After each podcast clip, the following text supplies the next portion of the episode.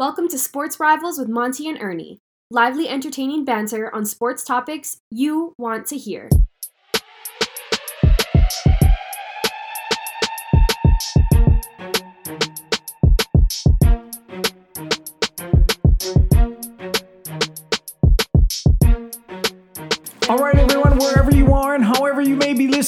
This is another edition of the Sports Rivals. That's Ernie, I'm Monty, and together we are going to cover the world of sports. But, Ernie, relatively speaking, a quiet week Yeah. in sports this week. Not a lot going on locally, not a lot going on other than the All Star game in the NBA. Of course, the NFL season ended last week. We'll talk about the tragedy in Kansas City in a little bit.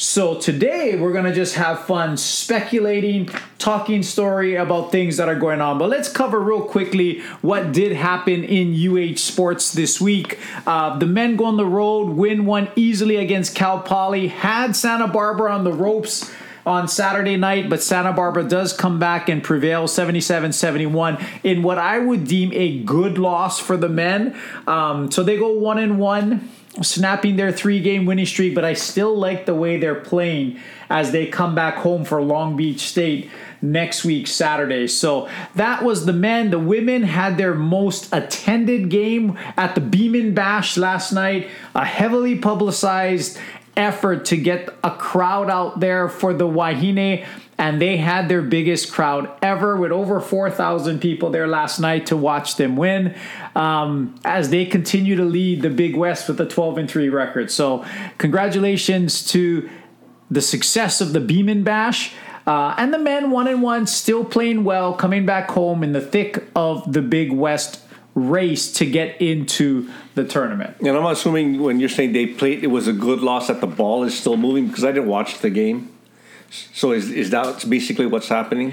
Well, I, I think they were up nine at the half, but at down the stretch, I think what what hurt is they're still moving the ball, but they made some mistakes down the stretch. But they're shooting still nine of seventeen from three. They were fourteen of sixteen from the line. They shot very efficiently, and the ball does continue to move. Not like quite what it was when they scored 94 points Right. in Hawaii last week.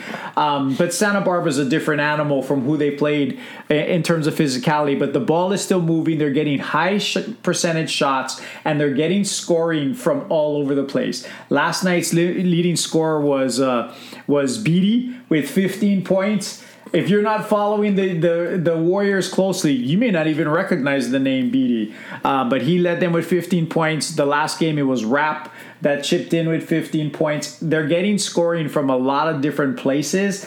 And I think that's always That's- a good sign. That's, that's definitely good. Yeah, where you, somebody different is stepping up. Because if you're solely relying on what used to be that stretch when they weren't playing well, McClanahan and Noel Coleman, when they go cold, we get blown out. And so now uh, Justin McKoy has been playing really well for the last couple of weeks. So everyone is contributing, and I believe that's a good thing. So Yeah, yeah. I, I, I'm excited to see what happens next week, Saturday, back at the Stan Sheriff against Long Beach State. Always a high intensity game uh, here. So we'll see. But let's talk a little bit about the NBA before we get to All Star weekend and the defensive struggle that was the NBA All Star game that just ended. I think the big news for me this week was when news came out that the Warriors had attempted to get LeBron and pry LeBron away from the Lakers uh, during the, the trade deadline with no success. I mean, the Lakers had no interest, and apparently LeBron had no interest, which was a little surprising um, because he's always fancied himself about playing with Steph Curry. He's tight with Draymond Green. Um, he's still within the state of California. But I think no matter what LeBron says and trying to manipulate the Lakers or any team that he's on in terms of controlling the narrative, I think he's happy in LA right now. His business is booming. He's worth over a, a billion dollars. His movie studio is doing well. His other things are doing well. He has one son at USC, another son at Sierra Canyon. The wife loves being in LA. There really is no reason to try to go into another city because even if he were to catch Jordan with six rings, which I don't think he's going to do no matter where he goes, unless he goes to Denver or Boston.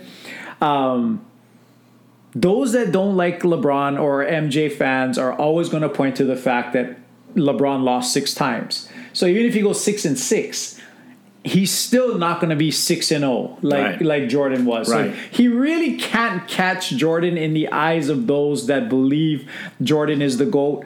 Um, so I think at this point in time, as a family man with kids that are in school, both at college and high school and in middle school, um, and a business that is turning into like a mogul status. I think he's comfortable in LA, but we were talking about this off the air. The only thing that possibly could change that is if Bronny comes out and the Lakers refuse to draft him, as they should. I think the NBA should refuse to draft him at this point in time, and that's no slight at, at Bronny. Bronny survived a near-death experience, um, but he is not ready for the NBA. No. There's, I, I had questions even before the heart if he was an NBA player because he's not his dad. He's 6'3. You know, he's not a 6'9 specimen like LeBron with unbelievable size, strength, and speed. Um, he's not that. And uh, I think there's a lot of pressure on him. If the only reason he goes to the NBA is because his dad says to draft him, I wouldn't want that pressure. Uh, you know, as only being around because of my dad. Uh, I I wouldn't want that because I know my dad's a billionaire anyway, so I don't need to play in the NBA. But that that's just my thought. What was your thought when you heard that LeBron, uh, the Warriors, trying to get him? Yeah, I heard that, and I also heard another East team. I think I think it was the Philadelphia 76ers.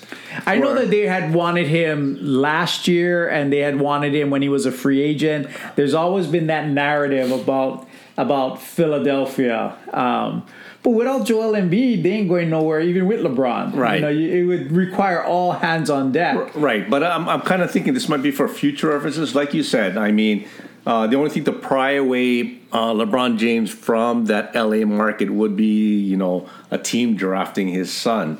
Uh, like you mentioned, uh, whether it be for talent reasons or not, you know, that is the carrot that's dangling in front of his face right now.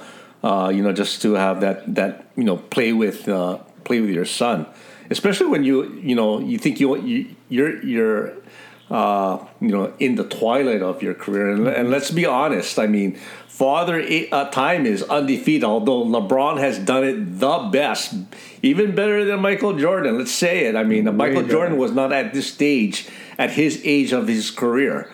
Uh, we'll put the whole career in perspective after LeBron, uh, you know, eventually retires. But, you know, uh, like you said, you know, uh, I think he's comfortable in LA, and uh, I don't see him moving for whatever reason. Yeah, I mean, I, I, I don't. I, I really don't. So let's get to NBA All Star Weekend. Let's save the game for last.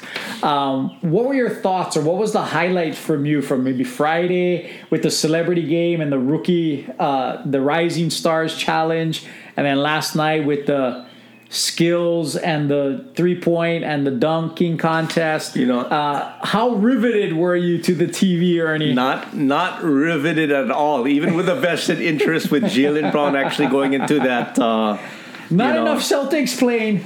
Yeah, not that too. I mean, even though the so I, I mean, I'm I'm accustomed to a Celtics always being there. I mean, they've been to what six Eastern Conference championships uh, in the mo- in most recent years. So uh, they're they've been represented well with both uh, Jaylen Brown and and and Tatum out there. But it, it, the All Star game is for me. It's for the casual fan. I mean, the game today pretty much dictated how the players took it. I mean, you got a score in the 200s, which is ridiculous. Uh, the slam dunk, in my opinion, was not bad, but nothing that I would like go back into years of YouTube. I mean, right before the, I'm a YouTube guy, as you know. I mean, I went back to watch the original. Uh, Jordan Dominique. no, not not that far back, but just mostly LaVine, recently. Aaron Gordon. Gordon, and and the Aaron and two years was two or three? No, sorry, three or four years ago, Aaron Gordon and Jones. Mm-hmm. And to, and just to go back to that, if uh, not to bore you guys, but uh, to me, uh, he got robbed. Twice. Yes, yes, he got he got robbed. I mean, no disrespect to LaVine, but the dunks that Aaron Gordon did, he just had a bad dunk. I don't know why he chose that dunk against LaVine, his last dunk, which got three nines. Uh, I guess he just ran out of material, but he should have won that one. And the the one against Jones was, was pathetic. Uh, but in any case, Mac McClung won his second one, and we talked off the air. I mean, you like the fact that it at least added excitement because he's, a, in my opinion, he's a professional dunker. You know, and yeah, he's a prof- uh, If if you're if you if you scour the web, you'll find a lot of professional dunkers out there that would put these NBA guys to shame. You know, they they they are very creative, but in my opinion, you know, this is the NBA. To have G leaguers uh, participate in, in this is, uh, in my opinion, uh, not the most ideal, but you get what you can because the stars just aren't there. I mean, Yep. Jaylen Brown, for what it's worth, at least he participated. But you need the guys like Ja Morant out there. You need Zion. You know, you need Anthony Edwards. But I don't know. I guess Eagle is just right. Every, everyone wants to worries about well injury. Anytime you're doing dunks, I guess it's a legitimate concern. But I think they're more concerned about their brand and not not being a winner. Where it's so different. When we were growing up, it was Jordan, it was Dominique, Right. you know, it, and they went at each other every year, year after year after year. You had the best do it. So the dunking contest has really fallen off. I think the last, I mean, other than the LaVine Gordon, um, even the Jones Gordon, I think Jones is not a household name. No. He's a phenomenal dunker with his wiry frame and his 50 inch vertical, but he's not a household name. So it, it goes a while back before you had that.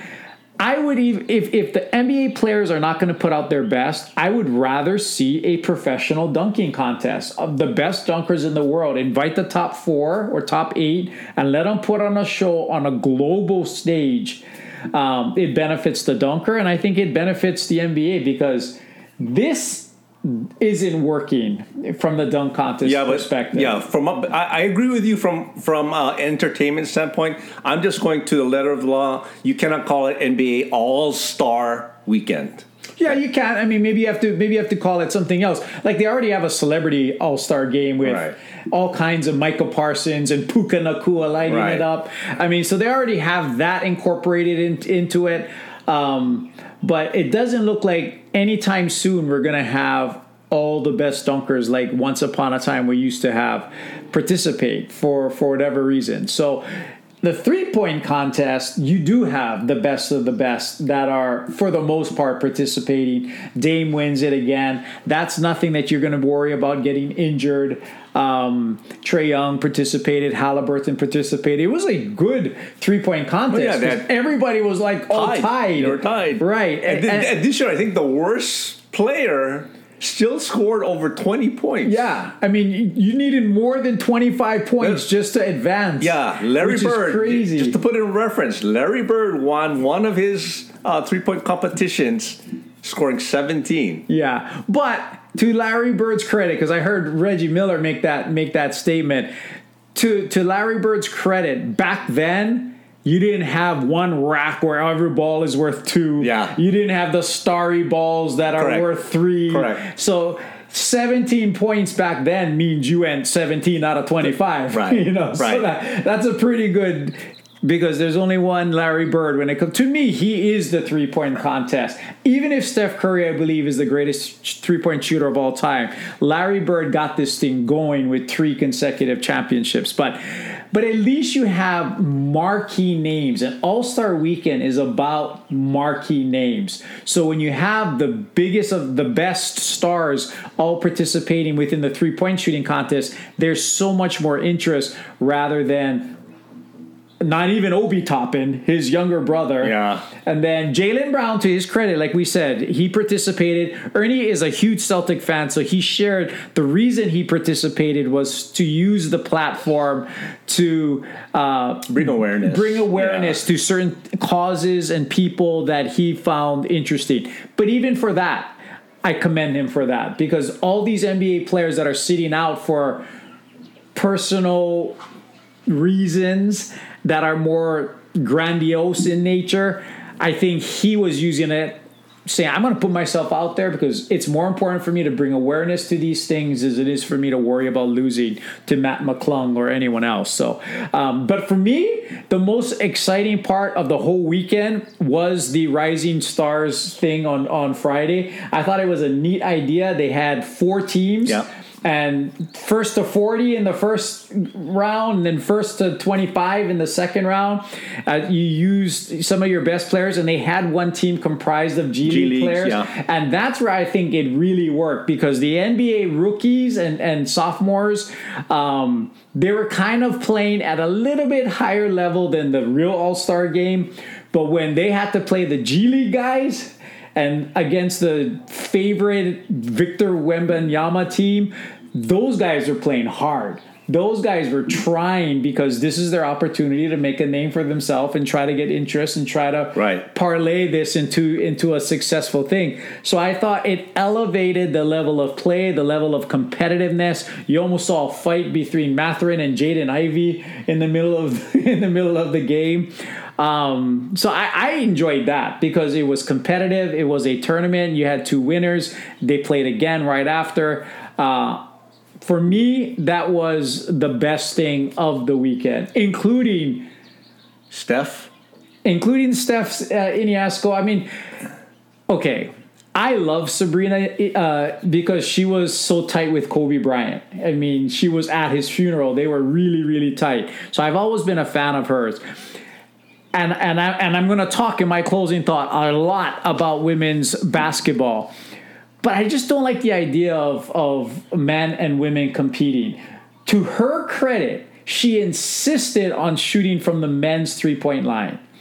Um, which I have tremendous respect for because they're already playing with a smaller ball. Yeah. So if she plays with a smaller ball and at a closer line, is that really i know you're trying to generate best female shooter best male shooter you're trying to generate interest but to me it worked in this regard because she was willing to shoot from the same distance.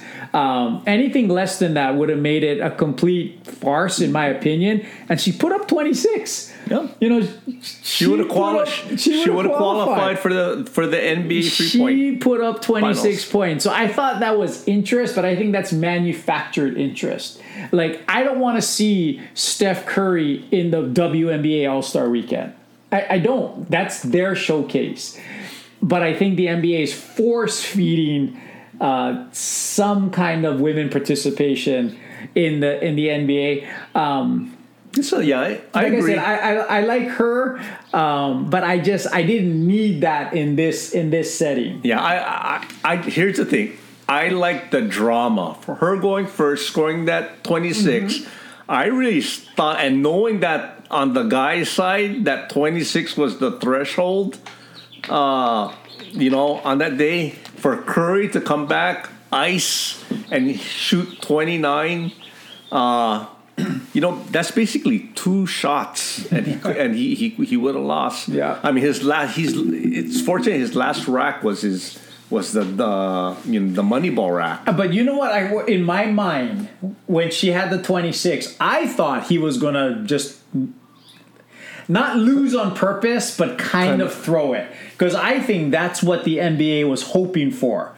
Or else why do this right? They certainly didn't want her to be humiliated. Like if she put up a 12 and Curry put up 29, they didn't want that. But once she had the 26, I thought, ah, is Curry going to be like, let me get to 2021 and then and then lose? But he's too competitive. No, he's too competitive. Yeah, Curry and he, and he went ahead and won. So she showed herself well. She gets major props for not settling, saying, "No way, I'm going to shoot at yeah. their at their distance." I I I found that to to be the most intriguing part of you know. Then to, to if that's the case, then to the NBA's credit, it worked. It it worked this year like what you were mentioning, I don't know if this is if this is good. She mentioned that she wants to do it next year. Who knows if she's even going to be participating with one person that you're going to talk, be talking about a little bit later yeah. in this podcast. But you know, at least for this year, at this All Star game, that to me was the most interesting part. All right. So, what was your most interesting part about? It's certainly not the game. No. At 211 to 186, it, that's just ridiculous. No, the funniest the funniest thing that the most interesting part of the, the game itself was uh, Jokic trying to dunk. at, the, at the very end of the game. I didn't realize he can't dunk. He can't dunk. I mean, I swear he dunked in a game before, but I guess not.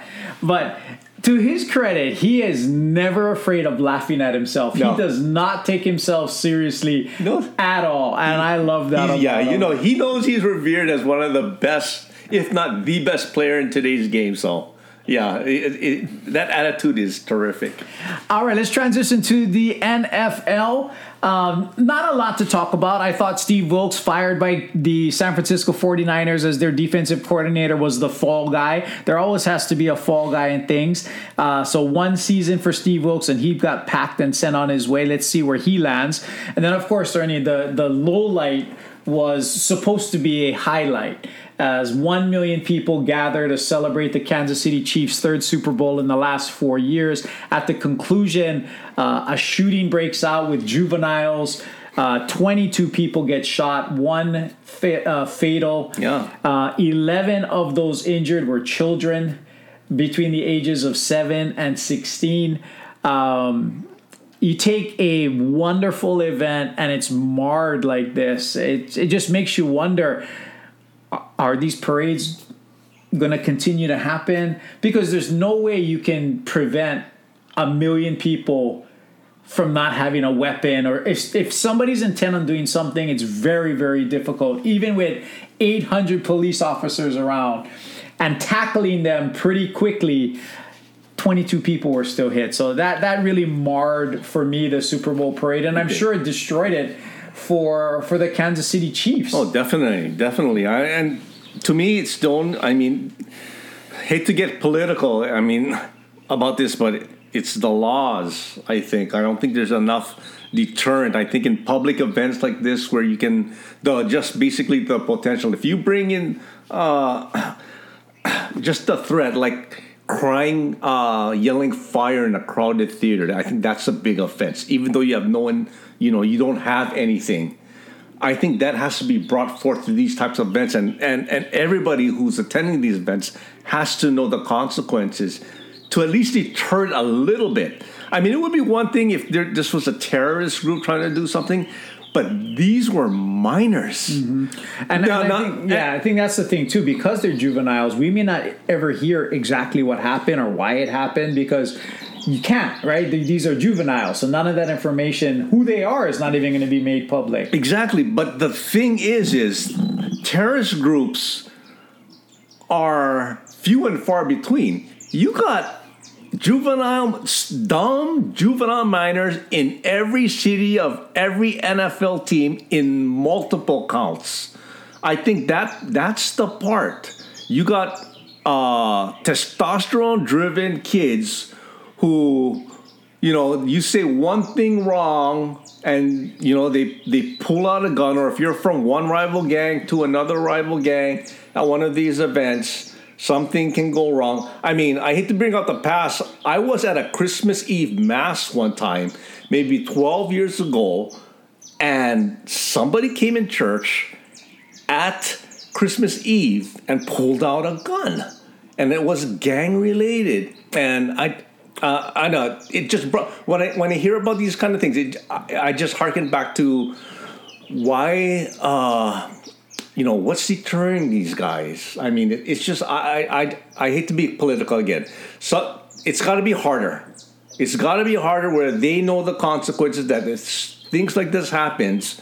Uh, those there's going to be hell to pay because right now I don't think I don't think it's the laws that are set up right now, especially for uh, the younger kids. And I'm I'm not saying let's punish them all, you know, but in these large cases uh, where you can potentially hurt dozens of people, like it was in this case, it needs to be a lot tougher. Yeah, I mean, I agree. It was a tragedy, and the Kansas City Chiefs responded by visiting these kids in the hospital and doing things. And of course, Taylor Swift stepped up with a hundred thousand dollar donation to the family of the the, the deceased, uh, who was a disc jockey with two young children. Mm-hmm. Um, so that that that's a that was a sad, sad day for not only the NFL and the Kansas City Chiefs, but for everyone.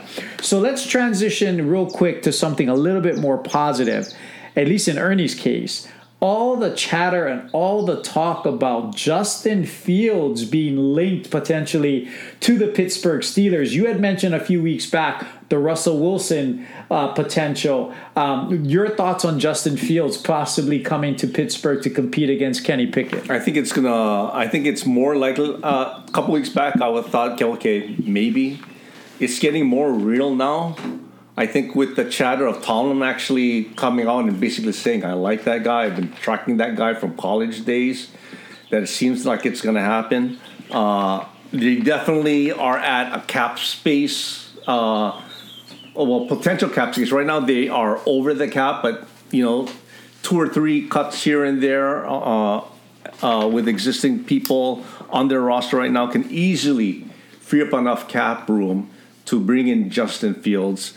I would think that it would be good. I just don't know if it would fit.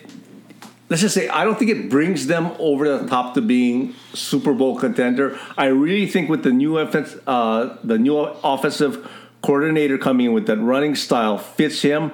I I've always been a a, a slight critic of uh, Justin Fields, more or less the Ohio State quarterbacks in general, other than this year, you know.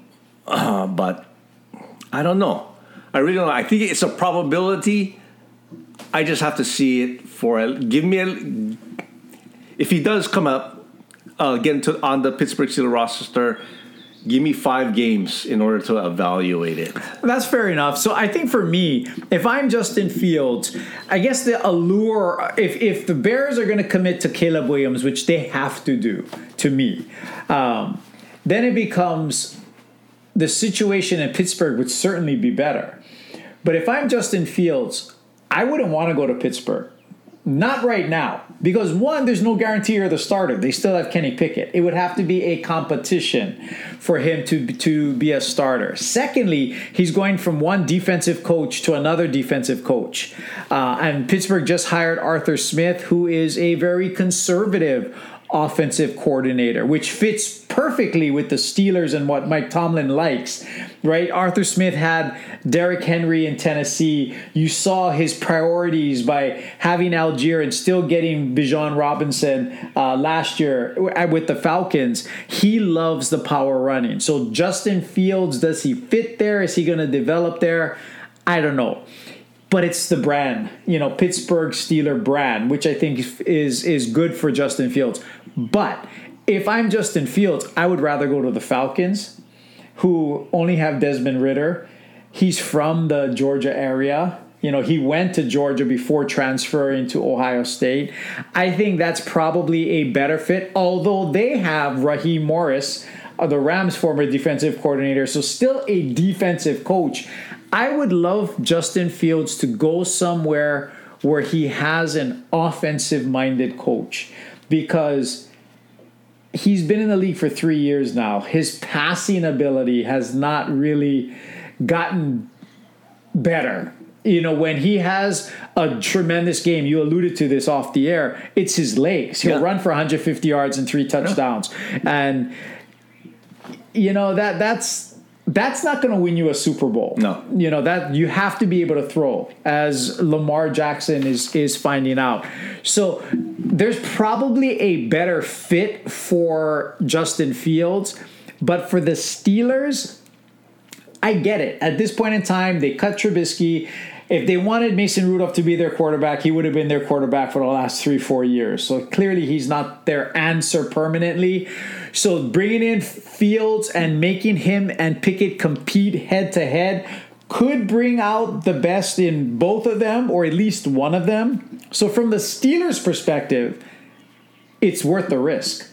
I mean, you're gonna have to give up a two probably. Is a second round draft pick worth the risk of potentially upgrading at the quarterback? I would think so. So from the Steelers' perspective, I would rather go the Justin Fields route than the Russell Wilson route with all that dollars tied up in his contract and his age. So I get it from the Steelers standpoint. I'm not sure I get it from the from the Justin Fields standpoint, but from the Steelers standpoint, I don't see a real downside. If he doesn't work out for them and Pickett beats him out, then you just let him go next year. You know, so there's really no downside. Yeah, I mean that second pick is a second pick. I mean uh, that contract for Russell Wilson only becomes active the the following year. I think most of that money is actually taken up by the Denver Broncos. Mm-hmm. They'll get him at the veteran minimum, which is 1.7 million. That's the total cost. But the following year, but that's only if he's cut. Yeah, if like if cut. they trade for him or, oh, they, or if they have to. There's no way. Right, so they, they would have to hope that he actually yeah. does get cut,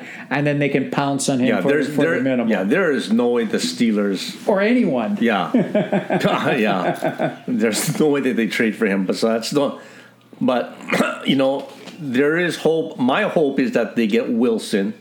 Uh, and he does good enough, and Pickett actually learns that one year, uh, you know, behind him. behind him, and because to me, Pickett was uh, basically uh, a part of Canada's system, and I think we his best game, even though they didn't score a lot of points, was the very next game after Canada was wow. let go. Yeah. That was his best game.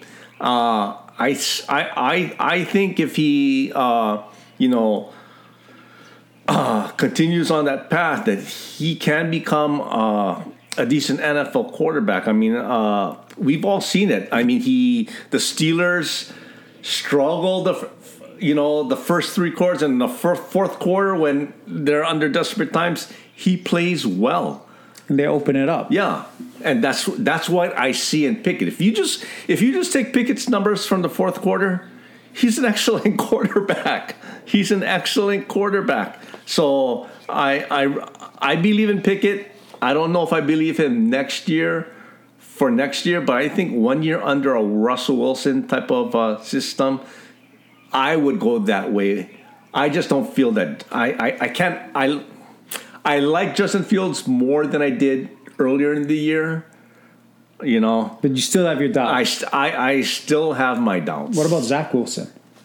No, I'd rather definitely not. Okay, so I know it's early. We just finished the season, but your early thoughts on if I asked you right now, throw out the top of your head the Super Bowl matchup for next year. Who do you have from the AFC playing my Rams? wow. The, I didn't know this was fantasy football. no, the Rams, in my opinion, all, all kidding aside, the Rams have a legitimate shot. They have cap space this year. They can bring in some quality people. Uh, I think they found depth pieces, you know, in the personnel that they brought in this year. And if, uh, you know, if they can stay healthy, they got a they they they can they have a serious shot. And all the and everything depends upon do I think they got the best roster? No. But I do believe in the fact that there's a lot of teams that uh, didn't go the things that didn't go the Rams way and that could happen to the top teams like the San Francisco 49ers if they went through the injuries that the Rams went through several years ago where they lost like everybody uh, they can definitely be a major player. Now, on the realistic standpoint, the San Francisco 49ers aren't going anywhere. They are pissed. I mean, and they're not going to lose anybody. When you got a quarterback like Brock Purdy, basically making, if he's not the cheapest, lowest paid player on that roster, he's close to it. I mean, which gives them a lot of playroom. I believe they're right at the cap limit without cutting anybody. So they're not losing anybody major. They can actually bring on collective pieces to make them even a little bit better if they want to. Uh, so I don't see them getting uh, going anywhere, and I believe with that attitude and the just the way that they lost the Super Bowl, that they're going to be fired up more, more this year. And I believe I'd be surprised if they don't represent uh, the NFC next year. In my opinion, I think the hot money is on the Super Bowl champions this year, especially being that they are $30 million under the cap and they can bring up a lot of players. Three is tough. And in my opinion, as much as I hate to say it, the Baltimore Ravens should have been undefeated this year, all the way to the Super Bowl, to tell you the truth. I mean, the way that they lost those games, they dominated the Kansas City Chiefs in the second half. They just didn't put up points. They had 200 something yards of offense in that second half, and just it just wasn't enough to overcome the deficit that they had. To me, they should have been the Super Bowl rep- representative. I think they have, an, and they beat the San Francisco 49ers in the regular season. Not close, they very handily going to the San Francisco 49ers. I like them to represent, I don't like them. I feel that they were, are with the same motivation as San Francisco. I believe they are on a mission to repeat. I mean, to to be to next year. get there. Yeah. Okay, so for me, I'm gonna stick with my pick for this year that went awry. I'm gonna go Cincy. back to the Cincinnati, Cincinnati. Bengals. I believe Joe Burrow will come back healthy. They have 61 million dollars Yeah. in cap space, so they can decide if they want to keep Tee Higgins or some other some other parts. I like the Cincinnati Bengals because I think Joe Burrow is the only person other than Tom Brady who has shown he can beat Patrick Mahomes. And he's done that a number of times. He is the kryptonite to, to some extent to Patrick Mahomes. In the NFC, my head tells me I have to go with the 49ers because you're absolutely right. The only question is Brandon Aiyuk. Um, do they bring him back? Because he may want to be traded. Because I don't think right now they're going to pay him $25 million. Uh, I don't think they can. I think they're going to try to figure out a way to run this back one more year with all of these fat contracts before they, they kick in. Um, they are neutral in cap space, so they don't have to do anything. They technically can bring everyone back. Um, so you would think that they're the favorite because you already picked them. My head tells me it should be the 49ers. I'm going to go in a different direction. Um, I'm going to go with the Detroit Lions. Wow. I think the Detroit Lions are a young, up and coming team. I expect their defense to be better. They do have some cap space as well. They are right there uh, with the Yeah. eighth most cap space with forty-eight million million. dollars. Yeah. They have a dominant line. Their running back situation, Gibbs is going to be better. Their wide receiver room is solid. Uh, LaPorta is going to be better. It's all about that defense, and I thought that defense started to play better as the year went on. They should have beat the 49ers. They shouldn't have beat the Rams. You're right. But they should have beat the should 49ers. Um, the only thing is, I think Green Bay has shown that they're going to take another leap as well, and they're in the same division. I think the Bears are going to be better with the amount of cap space they have and the number one pick. I think their division is going to be harder, so they may not be able to go 12 and 5, meaning they may have to go the Kansas City Chief route, winning a bunch of road games to get to the Super Bowl. But I like their roster. Um, I thought they showed well in the playoffs for the first time. It is. I still think San Francisco's the better team. I still hope my Rams are are going to be better. Um, but I'll go Detroit. So I'll go Detroit and Cincinnati. You go Ravens and uh, 49ers. You're probably closer than me, but I like your picks though. that's the that's.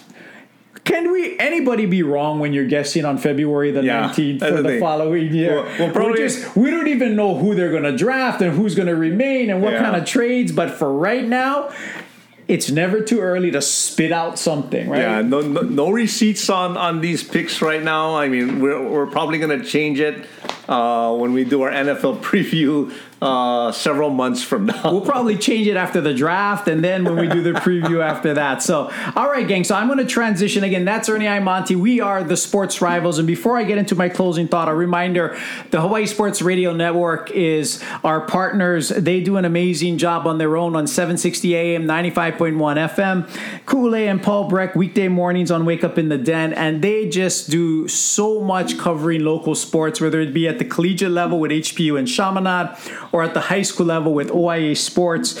Another remarkable uh, week of constantly covering games. They do an amazing job, and we want to thank them again. You can hear our podcast on HI hisportsradio.com hisportsradio.com. Now, I'm going to transition to my closing thought, and I alluded to this earlier. I'm going to talk a lot about women's basketball, or specifically one person in general, and that's Caitlin Clark, who earlier this week set the women's record um, with a 40 footer from the logo. Um, but I'm going to take it. I'm not going to debate whether she's the greatest women's basketball player of all time. It's way too early to do that, right? She's still in college. and there are places like Diana Taurasi and Sheryl Swoopes and Chamique Holdsclaw and Lisa Leslie that have played for 15, 20 years in some regards. Um, Cheryl Miller, those types, in way back in the day. The women's game now versus Cheryl Miller's time is night and day. Back then, there were like 10 good teams. The first round of the NCAA tournament would be 80 point victories so there wasn't as widespread an interest. So I'm not going to debate that. What I am going to tell you is Caitlin Clark right now is the number one attraction in college sports, male or female. Not no other athlete has had the impact that Caitlin Clark has had from a business perspective as well as an interest perspective. So Ernie, I got a series of statistics here in regards to to Caitlin Clark. So bear with me. First Division One player to top 3,000 points, 1,000 assists, and 800 rebounds. Right now, she leads the nation in scoring and assists. Mm-hmm. And I'm more impressed with her passing than her shooting. She has 59 career games with at least 25 points, 5 rebounds, and 5 assists. That's the personal statistics. Here's the business part. Before the 23 24 season even started, Iowa broke the women's basketball all time attendance record for a game with 55,600 people on hand for an exhibition in an outdoor stadium. 17 of Iowa's women's basketball's 19 all time sellouts have been over the last three years with her. Away from Iowa, the Hawkeyes have helped sell out or break an attendance record in 30 of the 32 games they've played this year. The only time that they didn't set a record was on a neutral court in the Gulf Coast Showcase in Florida. She has sold out every single opposing arena this year, including places like Northwestern that averages 1,400 people a game. She sells it out. On average, schools that have hosted Iowa has seen their in, in attendance increase over 150% compared to any other home game. I got a lot of data here. Right? this season, Iowa faced sold out road crowds at Northern Iowa, first time in their school history. Iowa State, Wisconsin, program attendance record. Rutgers, first sellout since 2006. Purdue, fourth sellout in the history of their program. Ohio State, Northwestern, first time in program history. Maryland, first time since 2016. And Nebraska, first time in program history. Vivid Seats data uh, released data recently showing that the top five most in-demand women's games this year have featured Iowa. Price tickets price of tickets for the Hawkeye games since Clark joined the team in in 2022 is up by 224 percent. Last year's national championship game, which featured a star-studded LSU squad and Clark, drew an average viewership of 10 million viewers, representing a 103% increase from 2022. This year, Iowa has played games on NBC, Fox, and ESPN. An overtime loss at Ohio State on M- NBC averaged almost 2 million viewers across the network, and Peacock, peaking at 4 million during overtime. It was the most watched regular season women's game in the history of the sport. Now, NBC, anytime they have her on NBC, her record breaking performance this week was not shown on regular TV, it was only shown on Peacock. So NBC Peacock is leveraging her to try to get people to subscribe to Peacock just to watch her play. There is no doubt that she should be making significantly more than the $818,000 in NIL because she's generating the amount of profits she's driving for everyone wherever she goes. I've not seen that in a college sport since I don't know when. Even Jordan was just one of the guys at North Carolina. There has not been one dominant person that is must see TV or must see. I gotta go buy a ticket to watch one person play. I, I don't remember the last one, honestly, male or female. She is crazy and the amount of money she's going to produce for women's sports going forward. When the contract comes for the NCAA with these results that they're getting ESPN's going to have to pony up. Fox is going to have to pony up she's going to be draw- generating so much more money. So I wanted to give her her props because whether you think she's the greatest female basketball player of all time, it's too early. She's clearly the greatest female basketball player at the collegiate level in history to me. And if you watch her play, you can see how cerebral she is. Her pass, she's more Pistol Pete Maravich than she is any one of those people. It's not like she's not as flamboyant, but her passing is unbelievable and her range is Steph Curry like. But she's much, much must see TV, and I think she handles herself with some grace. That's a tremendous amount of pressure. And she learned, I think, from last year when she was going back and forth with LSU with the with the shenanigans right. and all those kinds of things. She I I've watched her a number of times. Ernie, I don't watch the NBA. I find her games and I watch it. Wow. And because I have so much fun watching her play. It's it's just it, it is it is what it is. I'm not watching the men's basketball because Michigan sucks. Although Gonzaga's making a run now, maybe we'll be talking about that. I still watch Gonzaga games if they're on TV, but I watch her, and I think that's powerful when a person that generally does not care a whole lot about women's basketball, never really did, is purposefully watching them, her, over the Lakers. Um, people would think I'm smoking crack. But that's that's the reality. And if you watch her games, I think if you're a parent of a daughter, mm-hmm. I think what's really inspirational is how many kids are there. You know how many girls that are gonna grow up now to wanna be Caitlin Clark, that wanna be basketball players, that maybe were looking at other sports. Um, there are so many girls there that are we all know what a Swifty is, yeah. but there's in the sports world, there's something called a Clarksy that these girls are calling themselves now, and she's making a tremendous impact. So I want to give her props not only for being a tremendous player, but handling all of this superstardom and the burden of carrying an entire sport by herself.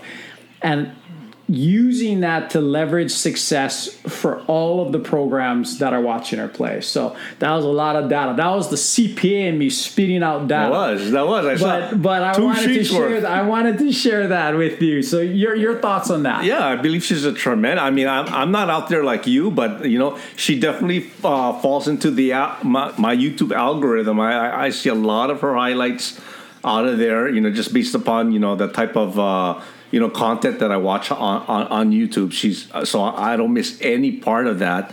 Uh, yeah, and I had to think back on when you mentioned the most, uh, I guess, influential college athlete out there. I, I gotta go back. I mean, here's how far I gotta go back. The last one that I can remember that had this much uh, fanfare was Patrick Ewing, and that's going back a while. And Patrick Ewing, you know, when he played for Georgetown, and it's only because he built up his reputation over there. He, he wasn't a one and done player, and Georgetown was so dominant eh, during his time. That really is I I and that's saying a lot because that's going back several to 1980. Yes, that's going back a while. But yeah, you're you're right. You're right, and if she continues to do that. Great, great. If if she can propel the sport of women's basketball, I mean, the women's basketball in the United States is already the best in the world, in in my opinion, as shown by the you know their success in the Olympics and whatnot. Uh, this will solidify it, like you said. This uh, she'll be the trailblazer uh, that separates you know you know in my opinion, because I don't watch the the uh, the women's game. The only time I watch the women's game is during the Olympics. That's important mm-hmm. for me. So uh, I, I, I look I look to I look to that side of the sports, and I, I think they they're gonna have a clamp on that for for at least several decades because the kids right now who are watching her are about 10 years old and above. I mean, so that's going to inspire a lot of, uh, you know, play out there, you know, and whatnot that's good for at least a half a generation. So great on you, Caitlin. And she's a senior, but she has her COVID oh, year. She's a senior. Yeah, so she oh. can come back. Yeah, I, I, knew she had another year. Yeah, she can come back if she wants to come back, and it remains to be seen. I mean, Ernie made the point; she probably makes more because the most you make in the WNBA is two hundred fifty thousand yeah. dollars. Now, I was most of Caitlin Clark's NIL money is coming from Gatorade and Nike, so that could translate and follow, but the WNBA season is so short because it has to be after the NBA season and finish before the NBA season that most of the stars in basketball Remember Brittney Griner getting caught yeah. and stuck in Russia? Yeah. That's because she was playing there. Because that's where these women players make most of their money is in foreign countries with longer seasons. So it remains to be seen. I mean, I'm sure the NCAA and everybody in the Big Ten is praying that she comes back for another year because that would be that would like be like like rock star status for another year. But I don't think the thing with Caitlin Clark is I don't think this is going to translate in a national championship. I mean, last year she carried them all the way to the championship game, and then they were overwhelmed by an LSU team that had just more depth.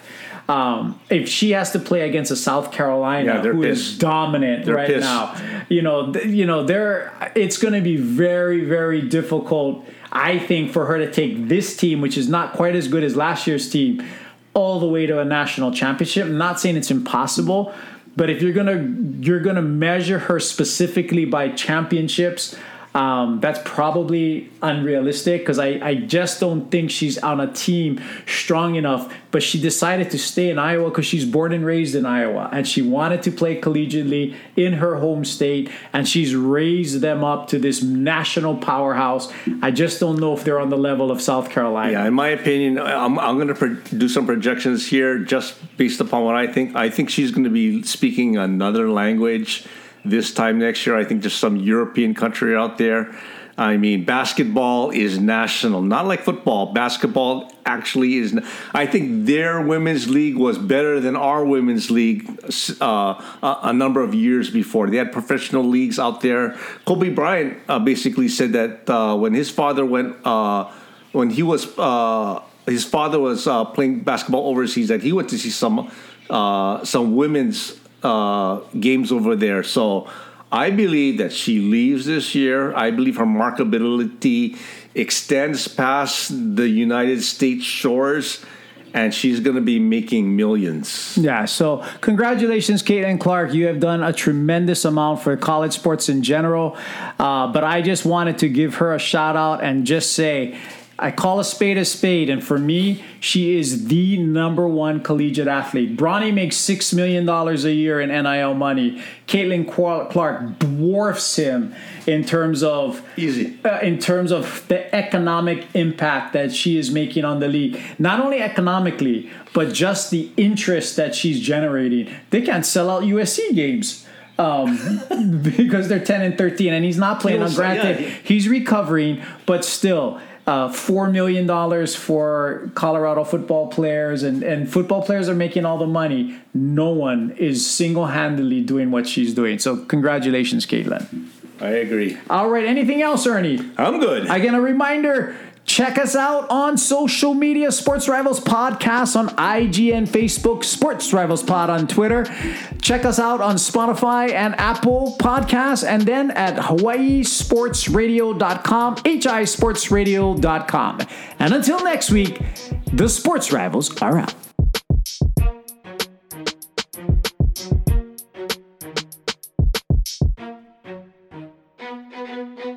Thank you for joining us on the Sports Rivals podcast. Check us out on social media at Sports Rivals Podcasts on Instagram and at Sports Rivals Pod on Twitter, where you can share topics you'd like to hear.